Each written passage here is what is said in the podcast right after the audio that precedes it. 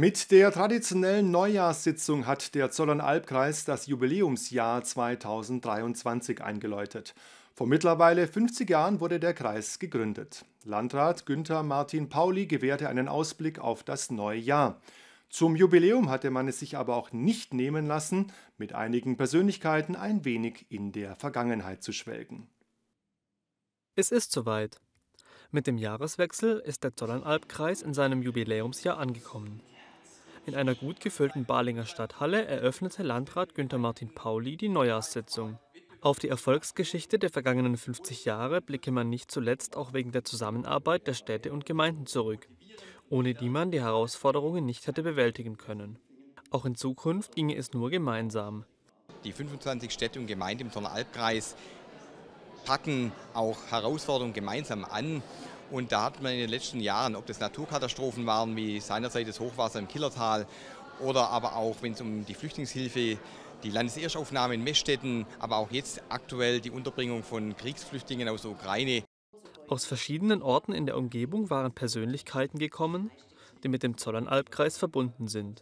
Dabei wurden vor allem Anekdoten aus den letzten 50 Jahren ausgetauscht. Neben dem Präsidenten des Landkreistags Joachim Walter und Bonita Krupp von der Firma Trigema waren auch Ex-Landrat Heinrich Hasis und die Burgverwalterin der Burg Hohenzollern, Dr. Anja Hoppe, bei der Jubiläumsdiskussion zu Gast. Die Burg ist das Aushängeschild des Landkreises. Und dort fühlt sich Anja Hoppe trotz aller internationalen Bekanntheit nach wie vor wohl. Na, das ist mein Arbeitsplatz, das ist mein Lieblingsarbeitsplatz, das ist meine Mission. Und äh, ich gehe da jeden Tag gerne hin und meine Mannschaft ist großartig und äh, natürlich die Burgherren auch. Und äh, ich liebe diese Burg, das muss man ganz einfach so sagen.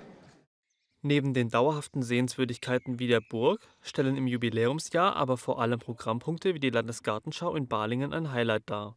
Selbstverständlich werden wir auf der Gartenschau diese einmalige Kulisse nutzen in Balingen dieses Jahr, wo wir mit verschiedenen Veranstaltungen, kleineren, größeren Kleinkunstgeschichten, äh, aber auch Attraktionen versuchen, für groß und klein was auf die Beine zu stellen.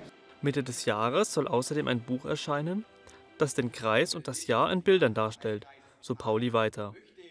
Joachim Walter erzählte im Dialog von seiner Zeit als erster Landesbeamter im Zollernalbkreis. Hier habe er eine Heimat gefunden und beruflich viele Erfahrungen gesammelt, vor allem im Umgang mit den Menschen. Gut, ich habe natürlich gelernt beim äh, früheren Landrat Heinrich Hasis und bei seinem Nachfolger Willi Fischer, dass man Verwaltung eben für den Menschen macht äh, und nicht gegen die Menschen, dass wir auch darauf achten, äh, welche gesetzlichen Vorgaben sind wirklich notwendig und welche sind es nicht. Ansonsten würde man die Menschen nur überladen, so Walter weiter. Auch Landrat Pauli wies im Rahmen der Veranstaltung darauf hin, dass trotz der Feierlichkeiten auch in Zukunft noch viel zu tun sei.